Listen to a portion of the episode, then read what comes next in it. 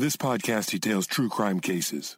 It contains adult themes and may contain descriptions of violence. This episode contains explicit language. It is not intended for children. Listener discretion is advised. Thank you for joining me for today's episode of Once Upon a Crime. This is the beginning of a new year and a new series. I'm looking forward to the next few months as I've come up with ideas for some really unique new topics for the podcast, and I can't wait to share those stories with you.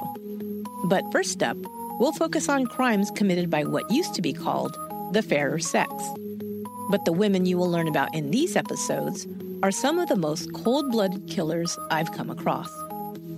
In the next three episodes, we'll take a look at women who can be considered serial killers, but their victims are not strangers.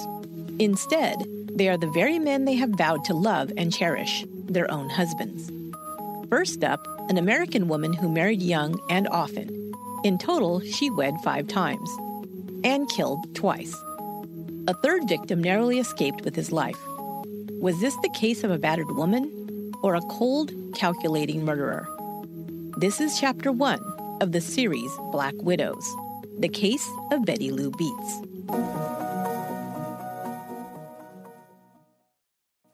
Gun Barrel City, Texas, is located in Henderson County, southeast of Dallas.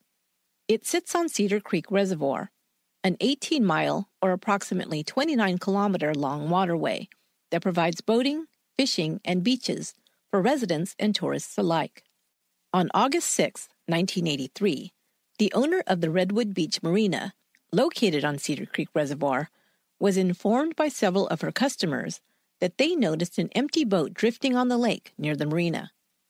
Two men who kept their boats docked at the marina went out to investigate.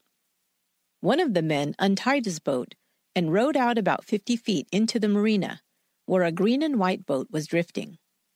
The two men climbed aboard the nineteen-foot outboard Glastron and noticed that the motor had been pulled out of the water. It looked as if the boat may have encountered some engine problems.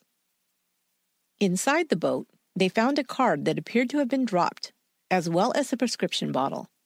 The card was a fishing license made out to a Jimmy Don Beets, and the prescription was for nitroglycerin pills, commonly prescribed to people who suffer from chest pains and who may have previously experienced a heart attack. They found a pair of eyeglasses lying on the floorboards as well. There was no one located on the boat. The Coast Guard was called out to investigate. Meanwhile, Liz Smith, the marina owner, checked the phone book and found a listing for J D Beets. She attempted to call the number several times, but the phone on the other end went unanswered. Finally, at about ten p.m., a woman picked up the line. She identified herself as Missus Beets. Smith told her about the discovery of the empty boat. Missus Beets said her husband, Jimmy Don, had gone fishing the night before, and she hadn't heard from him since, and had been worried sick. When Smith told her she'd been trying to reach her all evening, Missus Beets said she'd gone into Dallas to do some shopping. She'd returned about eight p.m., but hadn't heard the phone ring since she'd been out in the yard planting flowers. She asked if she should come and get the boat, but Smith told her it was tied up now, and it would probably be better if she waited by her phone in case her husband called. But about ten minutes later, Missus Beets arrived anyway. She was out of breath from racing over to the marina office. The first thing Smith noticed about Betty Lou Beets was that she was perfectly groomed, with spotless clothes, a full face of makeup, and not a blonde hair out of place. She was an attractive woman who obviously took care with her appearance. Smith wondered how someone who'd just come from gardening could look so fresh and clean. Betty Lou began wondering out loud what could have happened to her husband. She explained that he'd been having trouble with his boat motor, but said he was very good at fixing things and had always done his own boat repairs. While she inspected the prescription bottle, she also said to no one in particular that Jimmy Don had had a heart attack five years earlier. In watching Betty Lou, Smith marveled at how strong and calm she appeared to be at this alarming news. She didn't cry and fall apart, as Smith herself had done a few years earlier, when her own husband died in a drowning accident. No, Betty was very composed, even when the sheriff arrived and said that the search for the missing man couldn't continue until the morning. It was already dark, and a storm was kicking up over the lake. It would be too dangerous and futile to try and conduct a search until dawn. Hearing this, Betty returned home. The sheriff's department set out to gather details about the missing man, Jimmy Don Beets.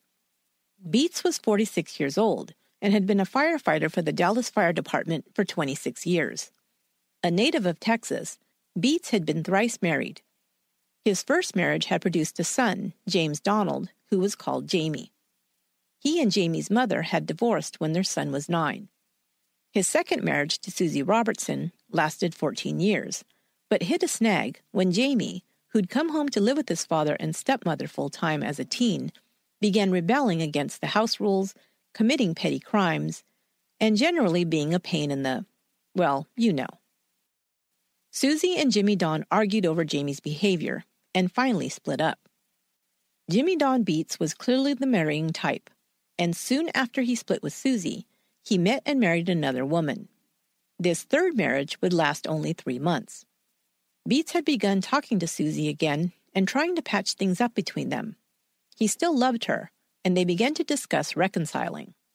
But then, Beets met Betty Lou one night at the Cedar Club, a bar where many of the locals congregated. Betty Lou was working at the Cedar Club as a bartender and waitress. The regular patrons got a kick out of the feisty blonde, who didn't take any crap from the men who came in to drink, flirt, and hopefully tip big. At age forty-five, Betty Lou still had a trim figure and a youthful energy. She liked being on the receiving end of men's attention and had never had trouble attracting them to her. Now she used her feminine wiles to make sure she left each shift with a pocketful of tips. There were always a few regulars who believed that they had a shot with the attractive barmaid and continued to try and gain her favor. But Betty Lou had what you could say was a type. She liked men who were a little rough around the edges, could match her shot for shot at the bar, and had a few bucks in their pocket and weren't afraid to spend it on her. She wasn't a gold digger, but she did like to be spoiled a bit by her man. She also liked a hands-on kind of guy who could work with his hands and knew his way around a toolbox or a motor. When Jimmy Don Beets walked into the Cedar Club in early nineteen eighty-two, Betty Lou would later say he was just the kind of guy she was looking for. Beets was tall, muscular, handsome, and at the age of forty-five, was just four years away from retirement with a full pension from the city of Dallas. He owned a three-bedroom home that was paid for in full. He also owned a boat that was docked just a few blocks from his residence in Glen Oaks. He struck up a conversation with Betty Lou at the bar, and sensing that she might be interested in him, he returned a few days later to ask her out for the following weekend. She said yes, and on their first date, he took her out on the lake on his nineteen-foot boat.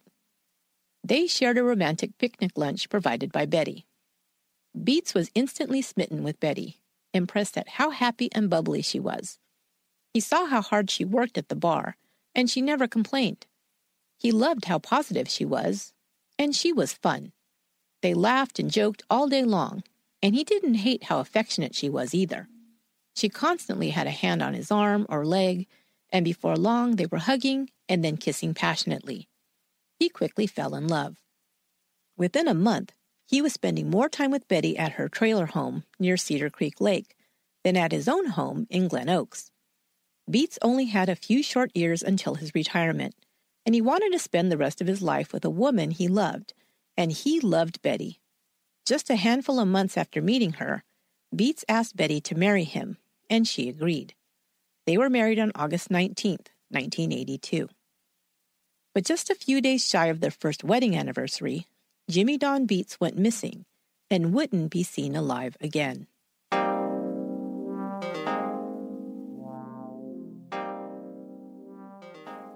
After Jimmy Don Beets' boat was found abandoned, authorities conducted an all-out search for the missing firefighter. The following morning, a search headquarters was set up near the lake.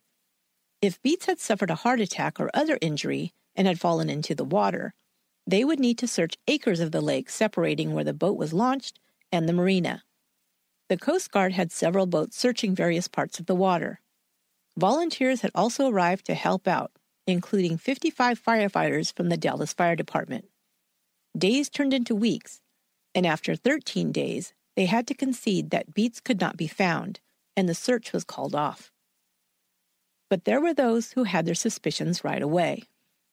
One was Jimmy Don's father, who had never liked Betty Lou, and who immediately suspected her of having something to do with his son's disappearance.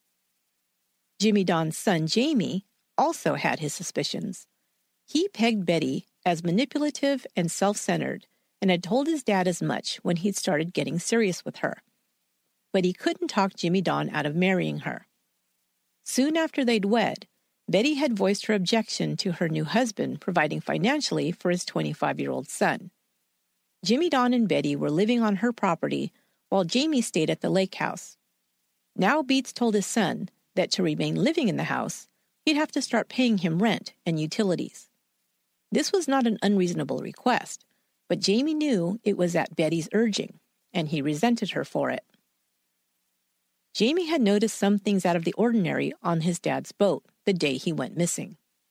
His C B radio wasn't in the boat. His dad was a creature of habit. He was always careful and took the C B radio with him without fail when he went out on his boat. In addition, he always placed the radio on the same shelf. Jamie noticed its absence. He found the presence of the nitroglycerin tablet strange, too. Yes, his father had had a heart attack five years earlier, but he hadn't taken the medication in over two years, and this was an old prescription. He immediately suspected that Betty might have had his father taken care of to collect his life insurance. He felt his suspicions were confirmed when he heard that Betty had gone to the fire department to collect his father's paycheck while everyone else was preoccupied searching for him. He expressed his concerns to the authorities at the time, but they were ignored due to the fact that almost everyone knew about his animosity towards Betty. The rest just thought his grief and panic were making him imagine things.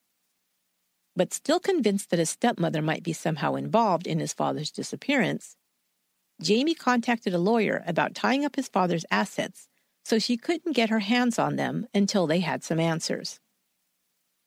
But other people besides Jimmy Don's family members found that something was not quite right about Betty. The search volunteers, especially the firefighters who'd known Jimmy Don for years, became irritated with her when she arrived each day of the search looking fresh as a daisy. They themselves had spent sleepless nights and hot, humid days in search of their brother, while his wife appeared calm, cool, and seemingly without a care in the world. "Thank y'all so much," she purred at them each day, with what they described as a Cheshire Cat smile. The fire department chaplain, Denny Burris, visited Betty right away at home to check in on her and offer her any emotional support he could while the search was ongoing. He came away feeling uneasy when her first question to him was what kind of benefits she'd be eligible for if her husband wasn't found. He answered that, to his knowledge, she'd be eligible to receive life insurance and his pension. She wanted to know how much money it would amount to, and he told her he wasn't sure, but he could check into it. He realized as he left that he hadn't seen her cry at all. A few days later, Burris returned to tell Betty that Jimmy Don held about one hundred ten thousand dollars in insurance. He said that a double indemnity clause might apply if Jimmy Don's death was ruled accidental. Additionally, the pension plan would pay out approximately nine hundred dollars per month in survivor benefits. Betty would be eligible to receive this payment for the duration of her lifetime. But when he told her how long it might take to receive the benefits, Betty stopped smiling. If no body was found, he explained, no payment could be made for seven years. "Seven years?" Betty wailed. "What do they expect me to do in the meantime?"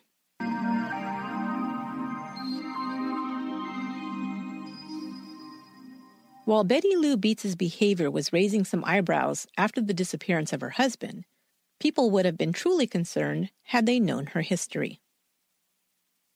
Betty Lou Denevent was born on March twelfth, nineteen thirty-seven, in Roxboro, North Carolina. She was the daughter of sharecroppers and grew up in relative poverty in a shack with no running water or electricity. When she was five years old, she moved with her parents and older brother Dewey to the state of Virginia, where her parents were employed at a cotton mill. There they lived in a more comfortable modern house and were able to provide more easily for their growing family. When Betty was eight, the Donovans added another son named Jimmy to the family, and two years later, a second daughter named Jackie. Soon after their move to Virginia, Betty came down with the measles.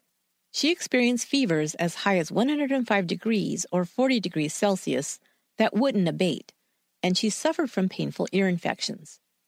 These infections left her with some hearing loss, and that, combined with the many days of school she'd missed, put her behind her classmates. Unable to hear the teacher clearly, but afraid to be ridiculed for being dumb should she ask for instructions to be repeated, Betty fell further and further behind in school. Suddenly, when Betty was thirteen, her mother Louise was hospitalized after she suffered what doctors would label a psychotic break. When Louise returned home, she continued to suffer from hallucinations. She heard voices in her head and would become hysterical, believing demons were appearing before her. She was hospitalized a second time, and this time she stayed for several months. To drown his worry and sadness about his wife's condition, her father James began drinking heavily. When drunk, he would become angry and would hit his kids with a belt for any number of reasons. Betty came to fear her father and dread displeasing him, lest she end up being on the receiving end of his belt. As the oldest daughter in the family, Betty was tasked with caring for her father and three siblings. She hated the chores, the cooking, and the general drudgery of this role, and soon found an escape when she met eighteen-year-old Robert Branson. When her mother returned home, Betty spent more time with the good-looking, dark-haired Branson, skipping school and coming home late. Her mother, fearing that Betty would end up pregnant out of wedlock, encouraged her to marry Branson, even though Betty insisted she was still a virgin. But Betty seized the opportunity, seeing it as a way out of her life with her unpredictable mother and drunk, abusive father. Branson and Betty were married in nineteen fifty-two, the summer after Betty completed the ninth grade. She was just fifteen years old. A year later, Betty gave birth to their first child, a girl they named Fay. But rather than being happy, Betty found herself even more miserable than she'd been at home with her parents. She was stuck caring for a baby twenty-four seven, as well as the cooking and cleaning she'd always hated. She also complained to Robert that there was no money for anything she wanted. He found a better job at a shipyard in order to please his young wife, but she saw her classmates attending dances and football games and felt she'd made a big mistake marrying so young. She left her husband and returned home with the baby, but became depressed. She attempted suicide by swallowing two bottles of aspirin. When Robert found out, he rushed to her bedside and vowed to do whatever he could to make her happy. The couple reconciled. To fulfill his promise, Robert Branson accepted a construction job in Texas.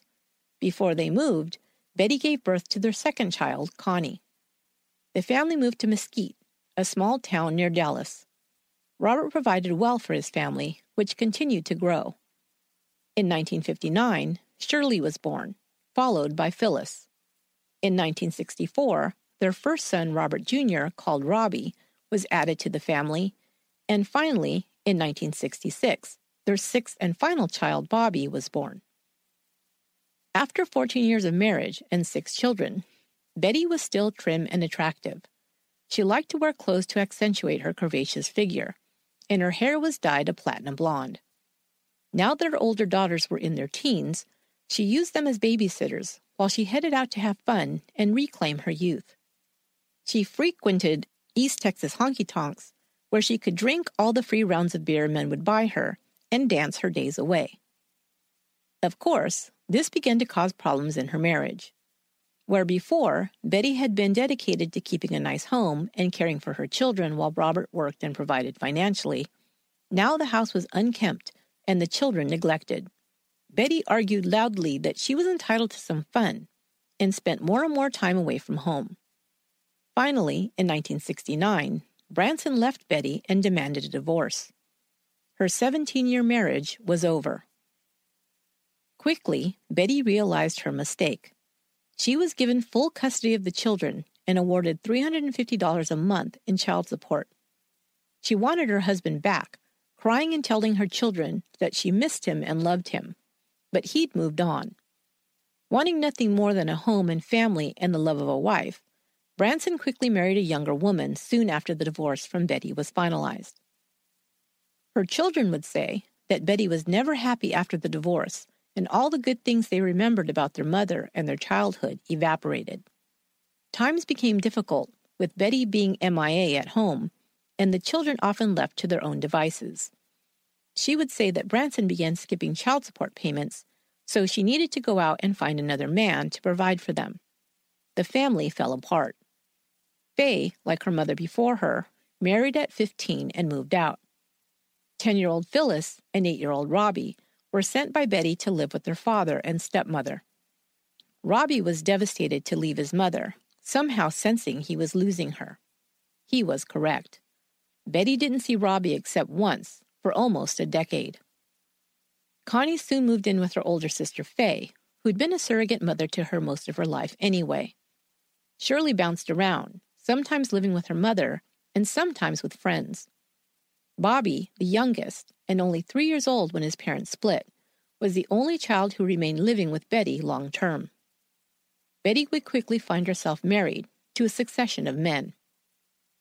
She married a house painter named Billy York Lane in nineteen seventy, after dating for only a few months. Lane, she soon discovered, had a quick temper and a jealous streak a mile wide. Her children began noticing bruises on her, as it was hard not to see the clear marks on her face from slaps and even punches by her new husband. They believed he purposefully hit her in the face to make her less attractive to other men. After only a few months of marriage, Betty filed for a restraining order and then for a divorce. But she continued to see Lane, and the relationship remained volatile. In May of nineteen seventy-one, Betty was treated for a broken nose as a result of a beating by Lane. Her children would report that in the time leading up to meeting Lane, Betty's personality began to change. Where she was once a loving, caring, and fun-loving mother, she became a foul-mouthed, angry, and aggressive person. She'd become addicted to a diet drug called Dexatrim, which during that time contained the amphetamine-like compound ephedra. Whether as a result of the drug, her alcohol consumption, the aftermath of her divorce, or a combination of these things, Betty, according to her children, became a different person. On January seventeenth, nineteen seventy-two, the Dallas County Sheriff's Department received a nine one one call and arrived at Betty Lou Branson Lane's apartment just before two a.m. Officers found a man outside of Betty's back door, bleeding. He'd been shot. In Betty's version of events, Lane had seen her dancing with another man at the bar and had threatened her. She had gone home to avoid him, and he had called and threatened her some more before heading over. She then grabbed her gun in anticipation of his arrival. He began yelling at the back door, and when she opened it, he started coming towards her in a threatening manner. She pointed the gun at him, but he kept coming. She fired, and he staggered back out. She continued to fire as he fell off the stoop and landed on the ground. The police questioned her regarding why she opened the door if she was afraid he was there to harm her. She said she was afraid he'd destroy the door. They also asked why the two bullet wounds were located in Lane's back if he was coming towards her. For this, she had no answer. She was charged with assault with intention to commit murder with malice. Lane was taken to Parkland Hospital and rushed into surgery. Two bullets were removed. One had damaged a nerve in his leg, leaving him unable to walk. Once he could talk to police, Lane told a different version. He was at his daughter's house when Betty called and said she wanted him to come over to talk. He asked if it could wait until the morning, but she'd insisted he come over immediately. When he arrived, all the lights were off. He knocked, but Betty told him to leave. Next thing he knew, she had opened the door and was pointing a gun at him. She fired it at him, and he fell. The last thing he remembered was Betty saying, "If you move, I'll shoot you again." Of course, the truth probably lies somewhere between these two stories, but the details mattered very little in the long run. Betty remained by Lane's side, nursing him after his surgery and helping him to learn to walk again. Some speculated that this was because she was buttering him up to drop the charges. If this was so, it worked, because before the case went before the court, Lane asked that the charges be dropped. He also offered to sign an affidavit stating that he'd threatened Betty. Without a complainant, the court dropped the charge from attempted murder to misdemeanor aggravated assault. Betty pled guilty to the reduced charge and was fined one hundred fifty dollars, paid by Lane. She was even able to convince the judge to have her gun returned to her. Lane and Betty remarried a month later. A month after that, they split for good.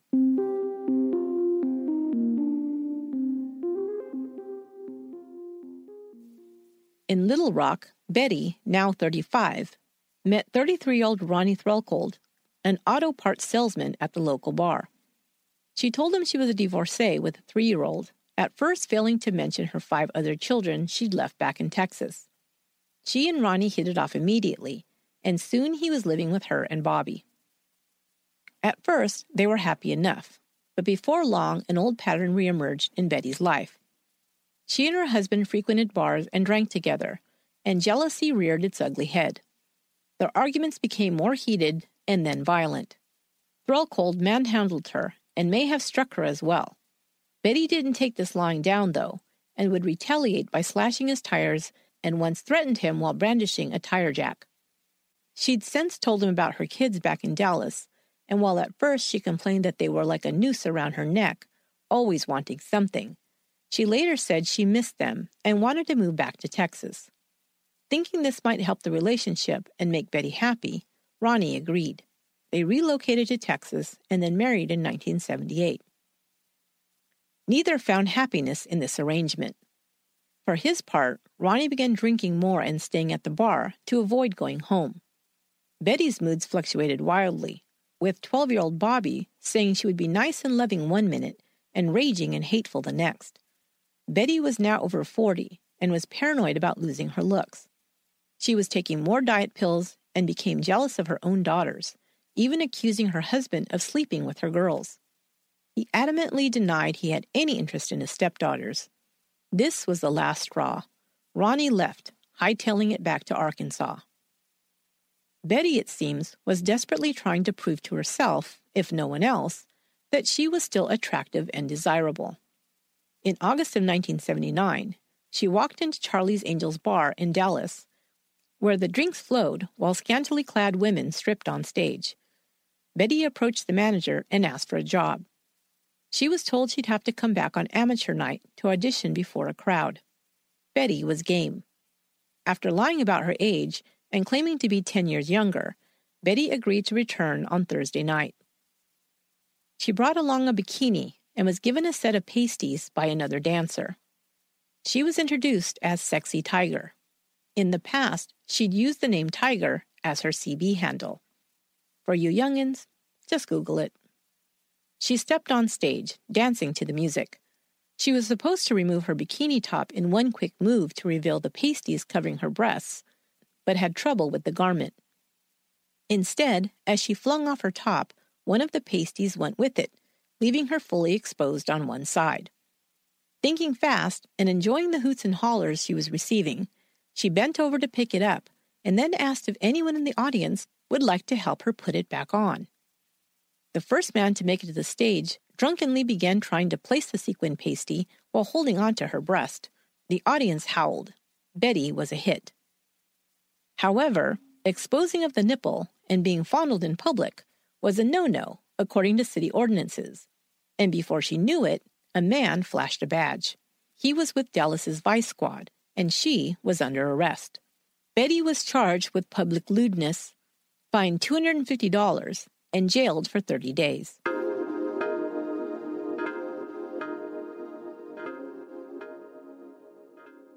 Within weeks, Betty met a roofer named Doyle Wayne Barker at a truck stop gas station. He was just her type, dark-haired, good-looking, and muscular. He was divorced with two sons. They hit it off right away and began spending all their time together.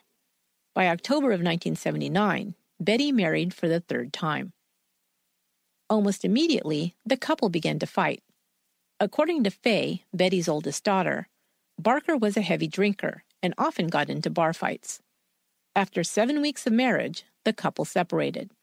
They divorced after only three months. Then Betty was involved in a serious car accident. She suffered a fractured skull, and her hearing, already poor since her childhood illness, grew worse, forcing her to wear hearing aids. She grew her hair longer to hide them.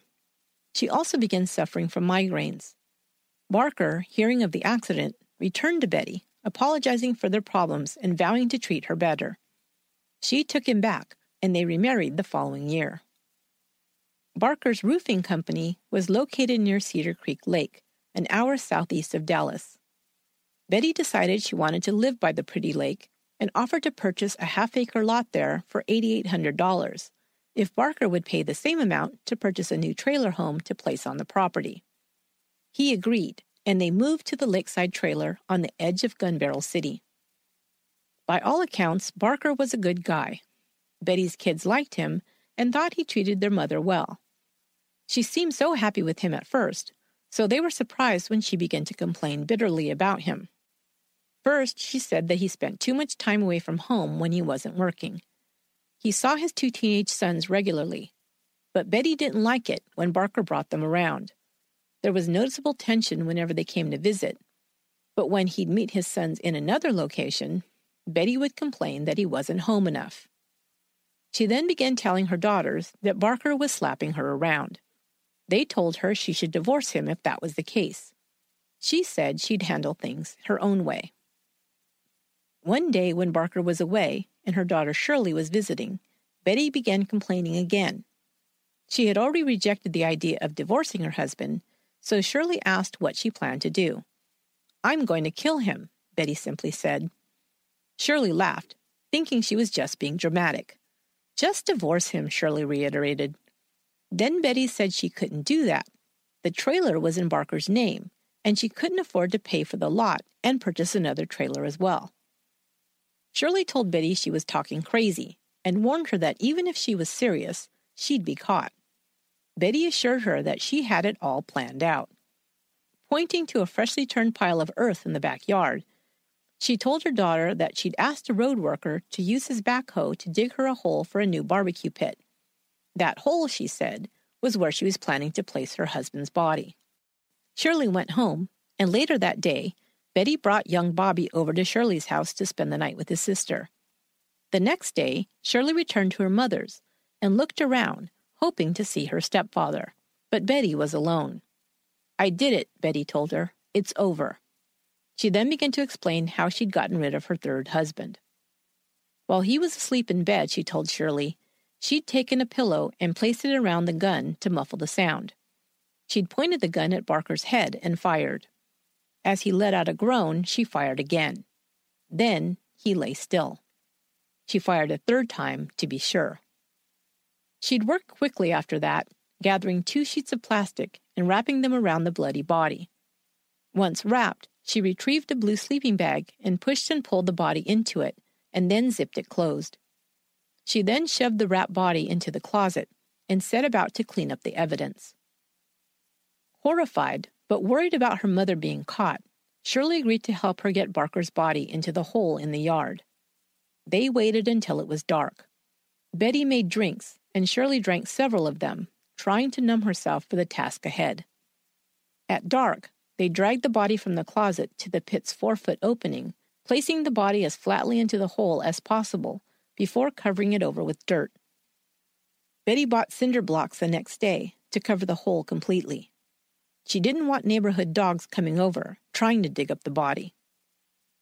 The next morning, Betty called Barker's boss, Jerry Kuykendall.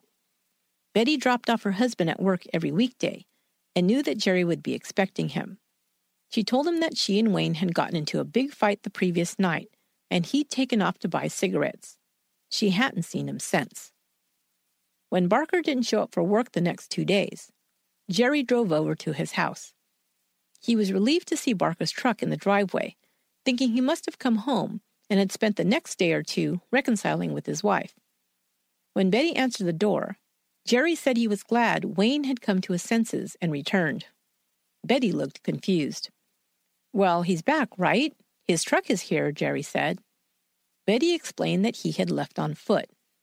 She seemed angry and said she hadn't heard from him, not a phone call or anything. Jerry told her if she did hear from Barker, to make sure to ask him to call. Betty promised to do so and quickly closed the door. Jerry knew something was wrong with Betty's story. Why would Wayne leave on foot when his truck was right outside? And even if he was angry with his wife, he wouldn't fail to call his boss, a man he'd worked for for years and who was as close as a brother. No, something had happened to Wayne, he was sure of it. The last he saw of Betty was the following Friday, when she showed up at his office to pick up Wayne's paycheck.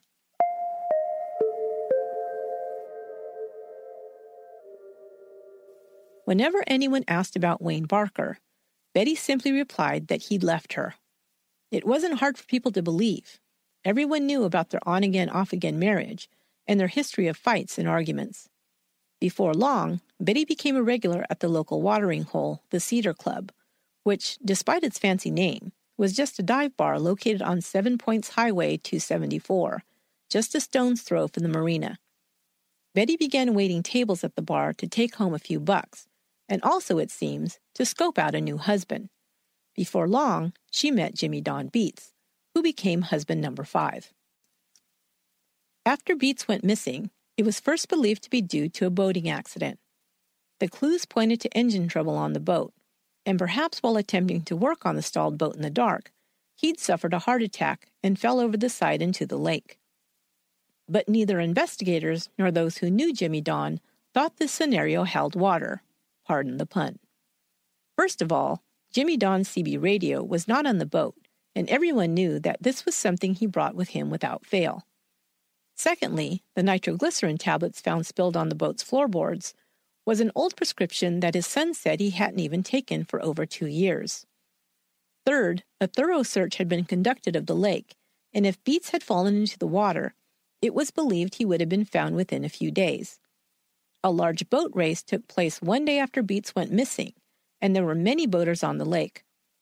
Someone would have seen a body pop up out of the water, authorities believed. A body after death fills with gases that cause it to float to the surface when submerged in the water.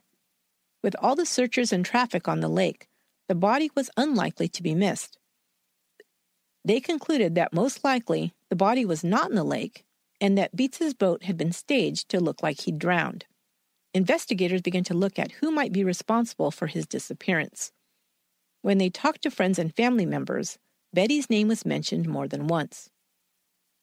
After discovering that she'd shot her second husband, Billy Lane, and that her fourth husband, Doyle Wayne Barker, had also gone missing, they began to seriously consider that Betty knew more about Jimmy Don's disappearance than she was letting on. They discovered that she was set to inherit a tidy sum if Jimmy Don Beets died. They also discovered that she'd already inquired about when she would receive the benefit payments. This could just be a concern of a woman left without a husband's income, but then they heard another story about Betty and life insurance from a family member. Jimmy Don had a niece named Jackie Collins, who worked for JCPenney Insurance in Plano, Texas. A few months before Jimmy Don went missing, Jackie happened to see a new life insurance policy come across her desk with her uncle's name on it. It was a ten thousand dollars policy, and the first premium had already been paid on it. But something odd stood out to her. The address attached to the policy was not her uncle's residence. He lived in Glen Oaks, and the policy was tied to an address in Mesquite, Texas. She took the policy to Jimmy Don's fire station where he was on duty. He was surprised and said he had no knowledge about the insurance policy. She told him if he hadn't authorized it, all he had to do was write "please cancel" on it and sign, and she'd take care of it. He did so. In reading the policy, he saw that Betty was listed as the beneficiary, and he recognized the address as belonging to her daughter Fay. But the policy was canceled, and he thought no more about it. The story did give the investigators looking into Beets' disappearance pause, though. They began to look into Wayne Barker's disappearance as they worked on the Beets case. The common denominator, of course, being Betty Lou Beets. They heard gossip that Barker had deserted Betty, but they could not locate him and found that no one had heard from him since October of nineteen eighty-one, To them, it looked like a pattern was emerging. Out of her five husbands, two had gone missing, and one had been shot by Betty. They thought they may be looking at a black widow case, and believed if she had killed Beets, her motivation might be financial gain. Beets' son Jamie had started spending weekends at his father's home in Glen Oaks, trying to keep his stepmother from taking it over. However, it caused friction between him and his wife, so Jamie stopped staying at the house. He changed the locks to try and keep Betty out of the home, but he discovered that she had put the house on the market, listing it for forty-two thousand dollars. He hired a lawyer who filed a restraining order against Betty that forbade her from selling any property belonging to Jimmy Don, while his status remained unknown. But that didn't stop Betty from falsely signing Jimmy Don's name to a power of attorney form a year after his disappearance. Using the forged document, she sold the boat for thirty-two hundred dollars. Not wanting to wait seven years to receive her life insurance and pension payouts, Betty hired a lawyer to find out how she might speed up the process. She was advised to seek a determination of death, a legal document that would declare her husband dead so that she could collect the over one hundred fifty thousand dollars in insurance and pension benefits that were being held. In February nineteen eighty-five, Betty filed for a death certificate for Jimmy Don Beets. Three weeks later, the court officially declared him deceased. Betty was now able to collect widow's benefits as well as inherit any property or other assets Beets owned. But investigators were hot on her trail and would soon get a tip from an informant that would blow the case wide open.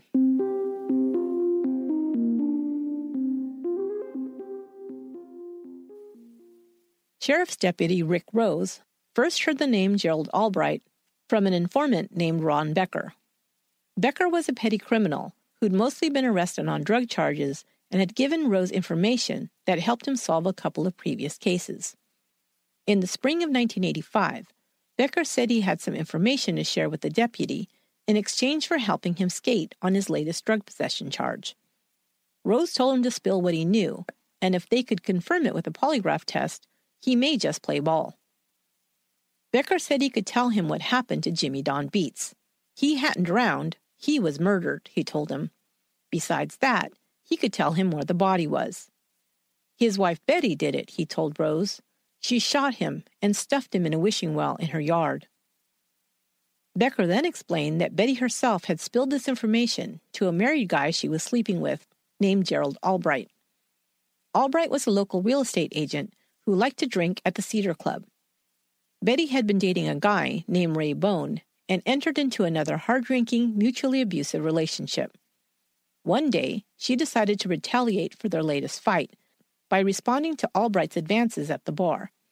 She went with him to a motel, got good and drunk, and spent the day in bed with him. It was then that she spilled the beans about her missing husband. Here we are fucking and having so much fun.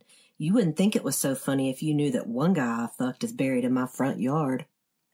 After receiving this tip, Deputy Rose called the D A's chief investigator, Michael O'Brien. He arranged for a polygraph to be administered to the informant, who passed with flying colors. Next, they talked to Gerald Albright, who confirmed what the informant said about Betty admitting to killing her husband.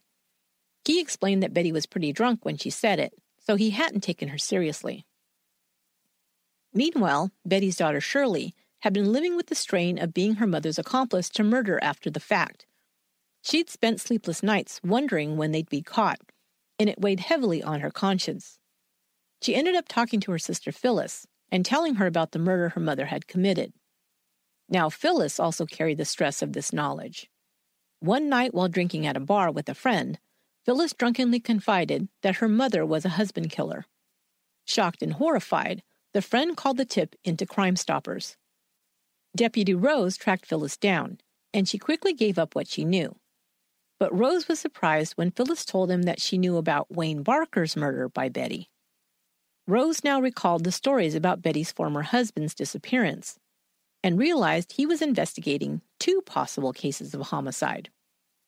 Now with the information received from Albright and Phyllis corroborating the informant's tip, investigators asked the judge to issue an arrest warrant for Betty Lou Beets.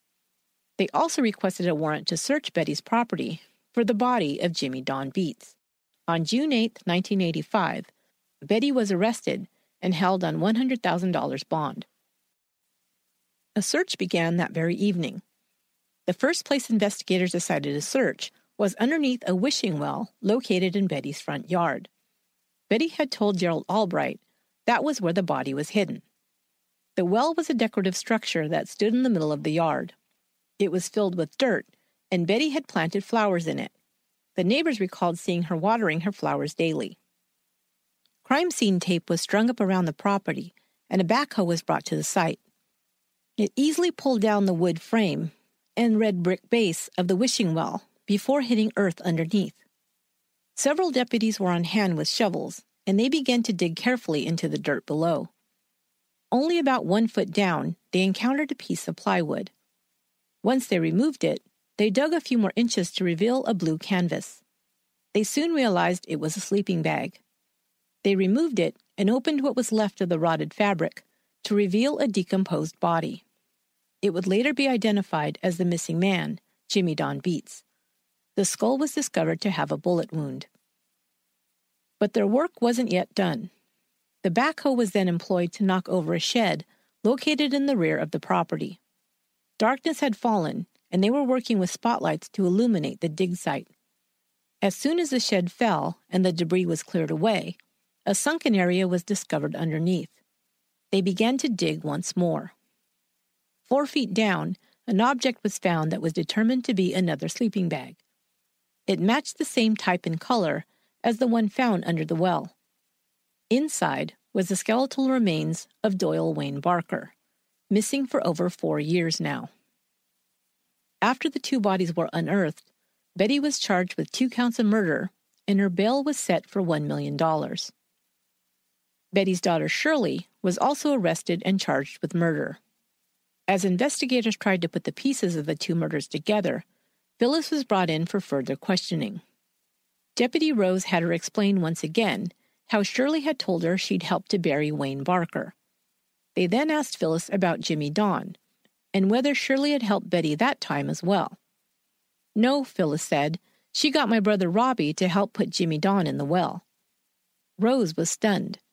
Betty had gotten two of her children to help in her murder plots? What kind of family was this? A deputy was sent to bring Betty's twenty-one-year-old son, Robbie Branson, in for questioning. Once they told him why he was there, he quickly agreed to waive his rights and give them a written statement about his involvement. Robbie Branson had already begun to crack under the weight of the guilt he felt.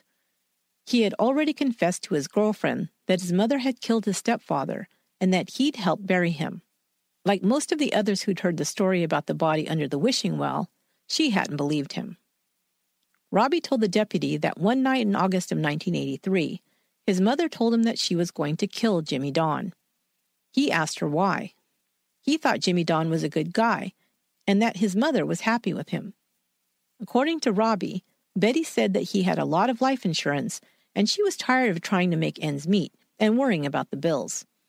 Anyway, Betty had said, who knows when he'll start slapping me around like the others? Robbie couldn't understand what she was saying. As far as he knew, they'd never even had so much as a loud argument. And Jimmy Don always tried to make his mother happy. Just a couple of weeks earlier, Robbie had helped Jimmy Don build a wishing well that Betty wanted. They'd worked all day in the hot sun, but Jimmy Don hadn't complained. He just chuckled and told Robbie, "What Betty wants, Betty gets." Robbie also told them that Jimmy Don had built the shed in the backyard. When Jimmy Don told Betty that the area she picked to have the shed built was sitting over a depression and not level enough, suggesting that they build it further back, but Betty had become angry, so Jimmy Don built it where she wanted, right over the buried body of her former husband, Wayne Barker. The day Betty told Robbie she planned to kill Beets, she instructed him to leave and come back in a couple of hours. Jimmy Don was already in bed when Robbie left after nine p.m. Robbie said that his stepfather went to bed early whenever he had an early shift at the fire station the next day. Betty told Robbie to find his younger brother Bobby and keep him out of the house as well. When he returned around midnight, Betty let him in and led him down the hall to the bedroom. There, Robbie saw the blue sleeping bag bulging at the seams and leaning against a wall. She told him to help her drag it to the wishing well. It was heavy and took some time, but they were finally able to get it across the yard and shove it over the side and down the four-foot-wide opening. The next day, Betty filled in the wishing well with dirt and planted flowers over it.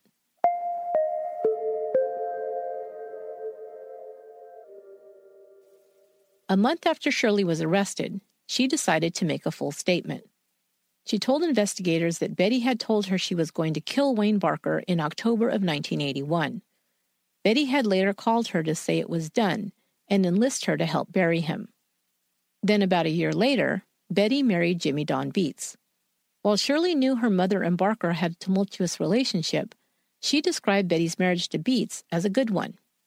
All of Betty's children had loved Jimmy Don and saw that he treated her better than all of her other husbands before him.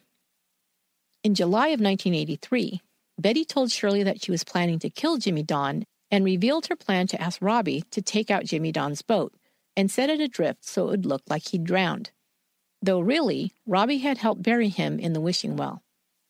In exchange for her testimony, the murder charge against Shirley was dropped. On July eleventh, nineteen eighty-five, Betty Lou Beets was indicted on two counts of murder. Her trial for the murder of Jimmy Don Beets began on October seventh of that year. The Black Widow murder trial was big news in Texas and across the country. The highlight of the trial was when Betty was put on the stand to testify in her own defense. According to Betty, Jimmy Don was angry with Robbie for leaving the house a mess and wrecking their truck while they'd been away. The men had been arguing in the living room, according to Betty, and she went into the bedroom. Then she'd heard a shot.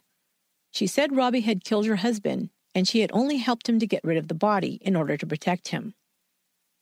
When asked about the life insurance money as a motive, Betty testified that she didn't know how much life insurance Beets had and hadn't known anything about a retirement fund before her husband disappeared.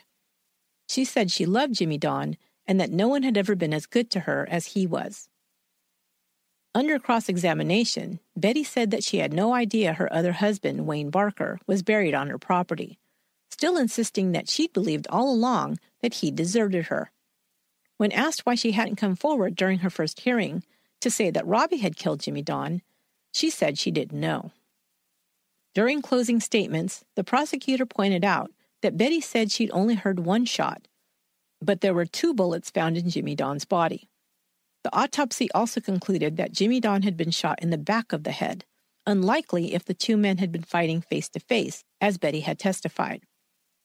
The prosecutor pointed out that if her account was true, that still left the question of why she didn't try to get her husband medical attention instead of immediately focusing on hiding the body and cleaning up the crime scene.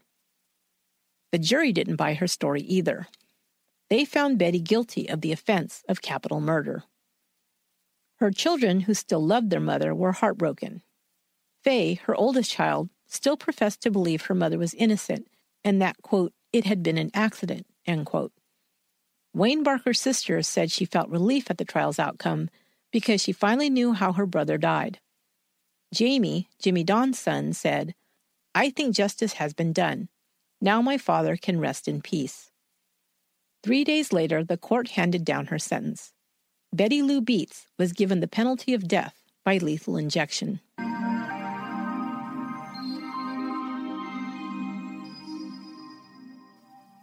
After receiving the death sentence, Betty Lou Beets was granted an automatic appeal. In the appeals court's original opinion, her conviction for capital murder was reversed because they found that murder committed for the purpose of obtaining insurance and pension benefits didn't constitute murder for remuneration, as defined by the Texas Penal Code. I'll let you ponder that for a second. Yeah, I don't get it either. In nineteen eighty-eight, the state requested a rehearing of her case, and the Court of Criminal Appeals affirmed her conviction and sentence. Her execution was scheduled for November eighth, nineteen eighty-nine. A stay of execution was filed on October sixteenth, and a habeas petition was filed. In June nineteen ninety, the court denied habeas relief. The execution date was then set for December sixth. On September twenty-fifth, a second petition was filed with the Supreme Court. It was denied on November twenty-sixth. On December third, three days before the scheduled execution, Beets filed an application for a stay of execution with the federal court. The stay was granted on December fourth.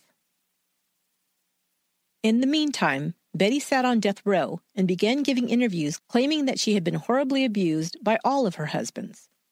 She wrote an account titled, From Darkness to Light, A Battered Woman's Story from Texas Death Row, where she accounted a life of abuse beginning at the age of three. She wrote that she had been, quote, literally held hostage and threatened with guns placed to my head, unquote, in her own childhood home. She said she was virtually deaf and could not hear enough to understand what was happening during her trial. As a result, she was now awaiting execution. Her time was running out, she wrote. The state of Texas will pick up where my husband's left off. While the Texas law enforcement out there did nothing to help me, it is now legal for them to finish the job. Anti-death penalty advocates took up Betty's cause, and her upcoming execution was debated in the media. Thousands of letters were sent to then-Governor George W. Bush, asking him to spare Beets' life as her appeals were exhausted. They expressed concern that the abuse and extreme violence she had suffered had not been considered during her trial. Her execution date was finally set for February twenty-fourth, two thousand.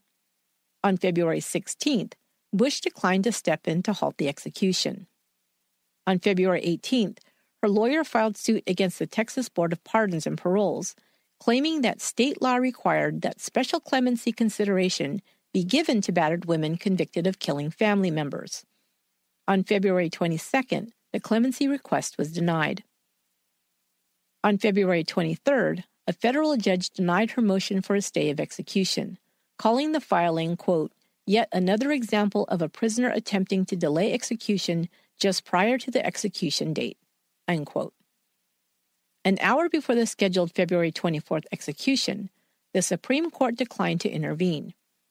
Minutes later, Governor Bush declined to grant a stay of execution. Betty was transferred to the death house in Huntsville, Texas. While she waited to hear if the execution would be stayed, she read the Bible and visited with a chaplain.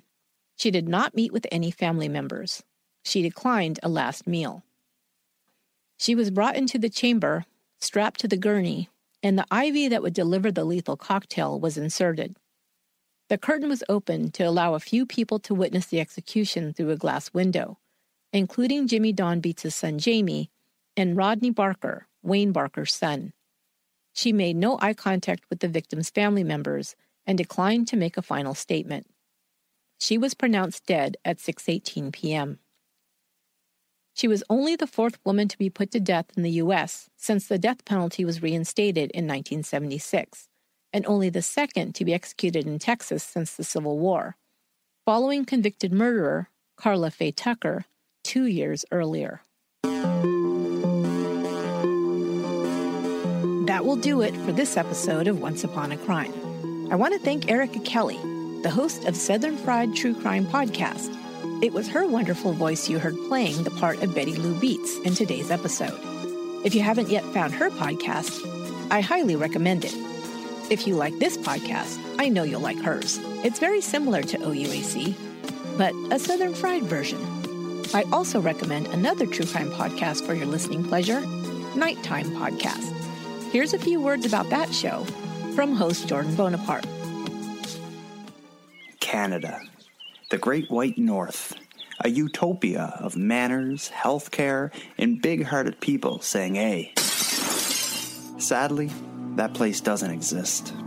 I'm Jordan, and on my show Nighttime, I uncover a version of Canada that is far darker than the one used in advertising to sell coffee, beer, and cars.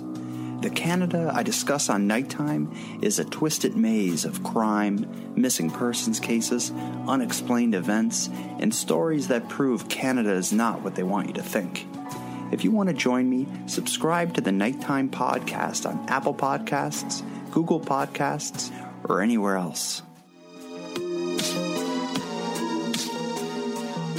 We reached over ten million downloads last month, and I want to take this opportunity to thank all of you for listening.